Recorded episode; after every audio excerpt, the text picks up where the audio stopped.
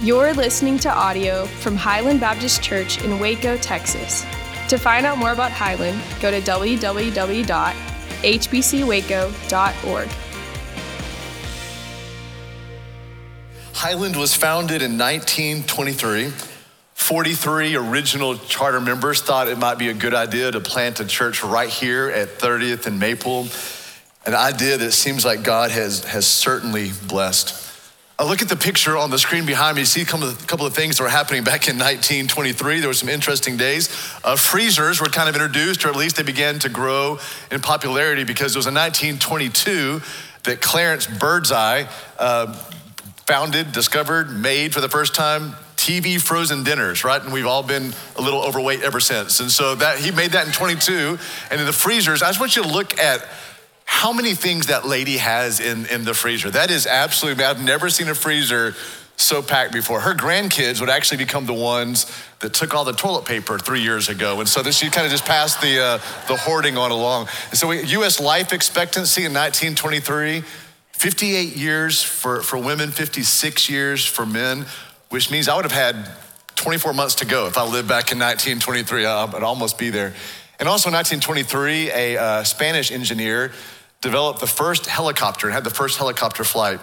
Um, you couldn't pay me enough money to get on that thing. It, it, does not look that, that safe. That was what was happening in, in 1923. But what was happening here in Waco in 1923 was that those 43 charter members said, let's plant a church here. And they called their, the founding pastor, our founding pastor, a guy by the name of R.E. Smith. And he actually came at age 57. If you remember the life expectancy, he was already 12 months in the gravy at that point. Like he was already living this incredible life at 57 and would stay for 17 years until he was 74 years old uh, here at, at Highland, the very first pastor. Retired, I think died six or seven months later, but a, a faithful man. And so, as we remember a centennial, remember um, the, the, the, joy of the faithfulness of God toward us, and that the joy of the Lord is our strength and has been the strength for Highland. Today, we, we remember again that, that God's faithfulness to us has been great. So, what I've been doing the last three weeks is going back and preaching some of R.E. Smith's sermons from the 1920s. And today, I'm going to preach a sermon that R.E. Smith preached in 1933 on the 10 year anniversary of, of Highland.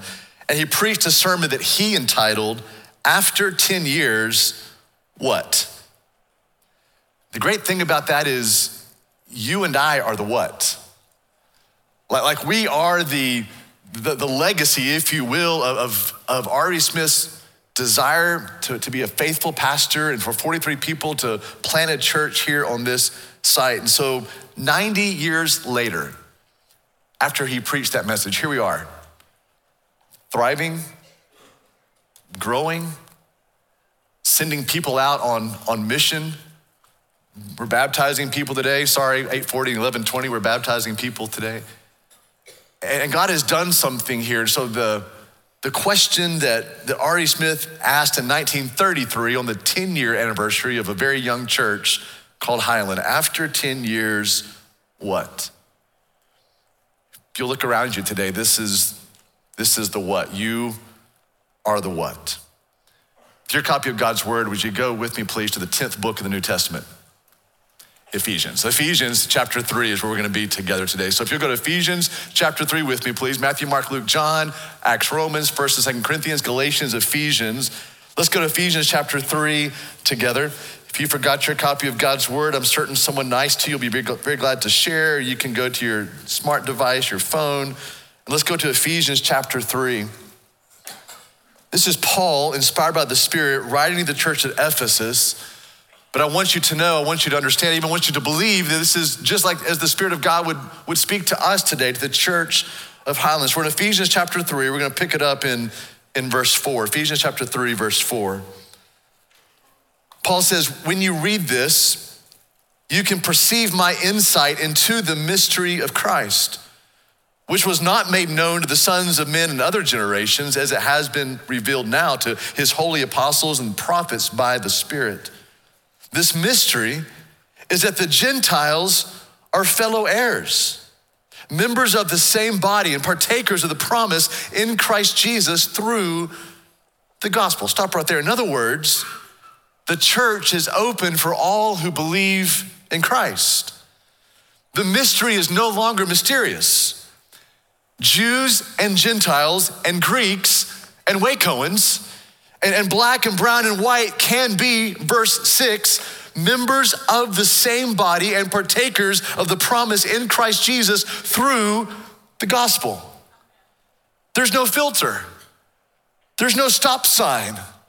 There's no select few. It's not enter through the back door. The church is open for all who will repent of sin, believe on Christ, and step into the glorious gospel of the Son, Jesus Christ. Ephesians chapter 3, pick it up in verse 7. And of this gospel, I was made a minister according to the gift of God's grace, which was given me by the working of his power. To me, though I am the very least of all the saints, this grace was given to preach to the Gentiles the unsearchable riches of Christ and to bring to light for everyone what is the plan of the mystery hidden in, for ages in God who created all things, so that through the church, the manifold wisdom of God might now be made known to the rulers and authorities in the heavenly places. This was according to the eternal purpose that He, God, has realized in Christ Jesus our Lord, in whom we have boldness and access with confidence through our faith in Him. In this passage here, verses 7 through 12, we see two amazing things about the church. First of all, verse 10, it is the church that carries the wisdom of God. It is the church that carries the heart of God, the, the mind of God. It is the church that carries the gospel of God. But secondly, the church's mission is, verse 11, hoping your Bible's still open, the church's mission is, verse 11, the eternal purpose of God that God has realized, or your translation might use the word carried out, or your translation might use the word accomplished in Christ Jesus. And then Paul prays for the church. Listen to the ending of his prayer. In fact, the, the ending of, of chapter three is a great prayer for the church, but just pick it up in verse 20. So, Ephesians chapter 3, verse 20, the last two verses of chapter 3. Listen to this prayer. And it'd be a great prayer for Highland as well. Now, to him who is able to do far more abundantly than all that we could ask or think, according to the power at work within us, to him be glory in the church and in Christ Jesus throughout all generations, forever and ever. Amen. It says here, to God be the glory, but where is the glory? Verse 21 the glory is in the church and in Christ Jesus. Don't miss this, Highland. God has placed his glory in two things here his church and his son. So here's how R.E. Smith preached this sermon 90 years ago on the 10th anniversary of Highland. He said, and oh, I agree, the local church is God's method in God's kingdom. And let me just go on record of saying, I don't know why God made that decision. If God had pulled me aside and said, Hey, Durham, that's my last name, Durham, do you think it's a good idea for me to leave the plans of the kingdom and the sharing of the treasure of the gospel and the church itself with my people? I would have said, Oh God, please don't. We're an odd bunch. We're, we're, we're difficult people. We can't decide on what color the carpet's gonna be in the sanctuary. We, we don't even understand our taste in, in music. And we talk about it all the time. And, and we don't want people to sit in my seat on Sunday morning. And you want those people to be in charge of the church, to carry on the gospel of, of Jesus Christ. But God didn't ask my opinion. And in his sovereignty and in his grace and in his foresight, he said, I want people, my people, to carry out the mission of my son. This is why the church is the most important organization on the planet because God's glory was given to it. His wisdom is carried out through the church. His glory was not given to a fraternity. His glory was not given to a sorority. His glory was not given to the Republican Party. His glory was not given to the Democratic Party. His glory was not given to the Junior League or the Kiwanis or the athletic team or the business club. Did I, did I offend everybody here already? Don't make your greatest investment of time, passion, and love your fraternity or your sorority. Don't make the Republican Party or the Democratic Party your greatest priority. Don't make your team or your club your highest love. Don't lay your life down for something that may lose in the next election cycle. Don't lay your life down for something that may lose the next game. Don't lay your life down for something you're going to belong to for seven semesters and then graduate. Don't lay your life down for a service group or a business club that eventually you'll step out of. Lay your life down for the church, for it lasts forever and it alone carries the gospel of Jesus Christ. And if that sounds too Highland centric for you, go lay your life down for Harris Creek. Go lay your life down for Antioch. Go lay your life down for Columbus Avenue. Go lay your life down for Grace Waco. Because 90 years ago, and I agree, R.E. Smith said the local church is God's method and God's kingdom. Give your greatest investment, give your greatest love to the church.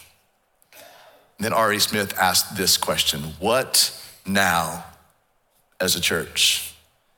And he gives us five things. Number one, let us aim for a greater consecration.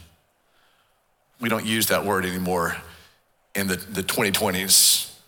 But consecration basically is a desire and a dedication to become less and less like the world and more and more like Jesus. My personal opinion is the reason that Christianity in America is so anemic and ineffectual is because Christians in America are looking more and more like the world and less and less like Jesus. And lost America can't tell the difference between believers and non believers in our nation anymore. So consecration is Jesus, I, my dedication in my life is to look less and less like the world, to, to take on less and less of the systems of this world, and to look more and more like Jesus. This was 90 years ago, the call of R.E. Smith to Highlanders, and the same call is true today. Let us aim for a greater consecration. May we look more like Jesus and less like this world. Secondly, let us aim for spirit led worship. And this was one of R.E. Smith's first three tenets of even founding this, this church. One of the things he said 100 years ago, and he reiterated 90 years ago, is that Highlands should be a church that has spirit led worship. Now, spirit led worship does not just mean exuberant, joyful, hand, living, hand lifting, singing out loud music, but it's not any less than that. But it is more than that. What is spirit led worship? Spirit led worship is worship that points us to Jesus, because that's what the Spirit does. What is spirit led worship? It is worship that points us to the true character of God and the true nature of His Word, because that's what the Holy Spirit does. So, spirit led worship, when we gather as a corporate body, spirit led worship means that our hearts and our minds are drawn to Christ, drawn to the cross, drawn to the resurrection, drawn to His soon return. But also, as we worship, that our hearts are singing true things about the character of God, true things about the Word of God. Let us aim for spirit led worship. Thirdly, let us pray for one another. I, I love that he just stood up in front of Highland 90 years ago and said, let's, let's pray for one another. And I could speak for a while about prayer. If you've been here at Highland, you know that I, I love talking about prayer, pushing us to, to prayer. You know, I have great things I need to learn in my own prayer life. So I thought of all these things I could share with you about prayer and how important it is to pray for one another. But then I thought, you know what? Why don't we just pray for one another? Novel idea from the preacher. Instead of talking about it, what if we do it? So take 5.7 seconds and find out the name of the person to your left and the name of the person to your right. Don't exchange numbers. You're not finding out their life story. You're just finding out their name. So I'll give you a couple seconds to do that. The name of the person to your left, the name of the person to your right.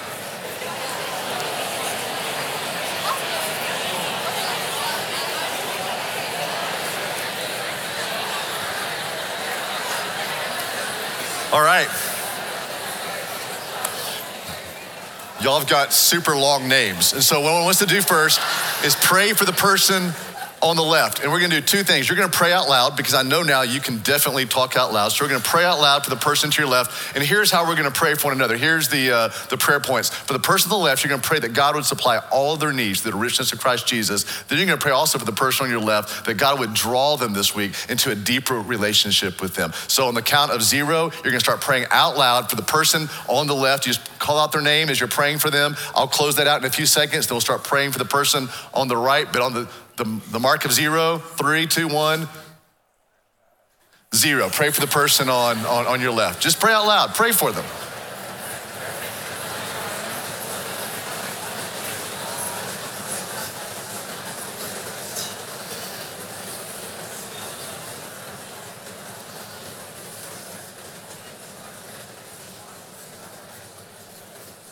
All right, pray for the person on your right. Same two prayer requests that God would supply all their needs in Christ Jesus, that they would long to know the Lord this week. Pray out loud for the person on your right.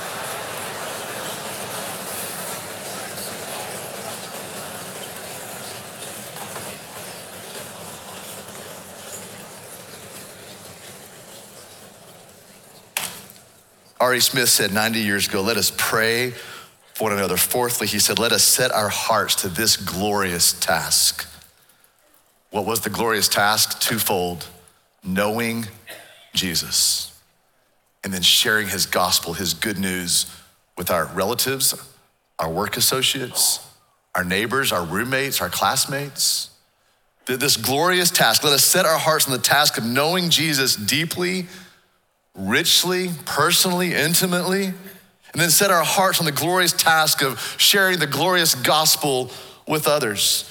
I know I've already stepped on some of your toes here today, and I don't apologize for that. You're welcome to email me this afternoon if you want to, but I do want to remind you one more thing that might offend you. There is no more glorious task you will have in your life than knowing Jesus and sharing that glorious gospel with others. No more glorious task than this. Fifthly, he said, together, by God's grace, we can build a great, and I parenthetically, this is Durham language, healthy church. Together, by God's grace, we can build a great, I would say, healthy church. I added in healthy because I think that's what a great church is spiritually healthy, uh, bearing fruit, much fruit, fruit that will last, worshiping the Lord together, coming around God's word so it can be unapologetically and clearly proclaimed. I think that's a healthy church. A healthy church is when we serve the city and we serve the lost, and we serve one another. We serve the world, and ultimately, in doing that, we serve Jesus Christ our Lord. Our, our goal at Highland is, is to be and should always be spiritual health. Our, our goal here is not to be trendy, because trends change every seven years in the American culture. Uh, uh, our goal is not to be hip or vibey, and with a preacher like this, there's no way you can be hip or vibey. Uh, our goal is not to be the biggest church in town. Our goal should be a fruitful church, a church that is spiritually healthy, a church that, yes, is on fire for Christ and his kingdom and his gospel, but a church that is just as fiery in our love for one another and our love for the city. R.E. Smith closed with this 90 years ago. I am thankful to God and deeply grateful to all who have served this church. Me too, Pastor Smith. Me too. Would you stand with me, please? We're going to close by singing a couple of songs and Maybe you'd want to take this opportunity to come and pray with a staff member that be here at the front. Maybe there's some things you're walking through, going through, struggling through. Maybe you don't want to walk right past the, uh, the prayer leaders here at the front and just come and kneel here. Maybe a simple prayer for you today would be this Jesus, I want to lay my life down for something that counts. I want to invest my life, I want to invest my time, I want to invest my gifts into something that's eternal. So as we sing these songs, Maybe these songs themselves will be the prayer, these songs themselves will be our be the worship, but maybe for some of you, many of you, singing these songs or considering these songs on your knees or praying to the Lord as you bow before him would be the right posture. And again, come and pray with some staff members. We'd love to pray with you. We'd love to hear your story and partner with you in prayer. Let's sing. Won't you please come?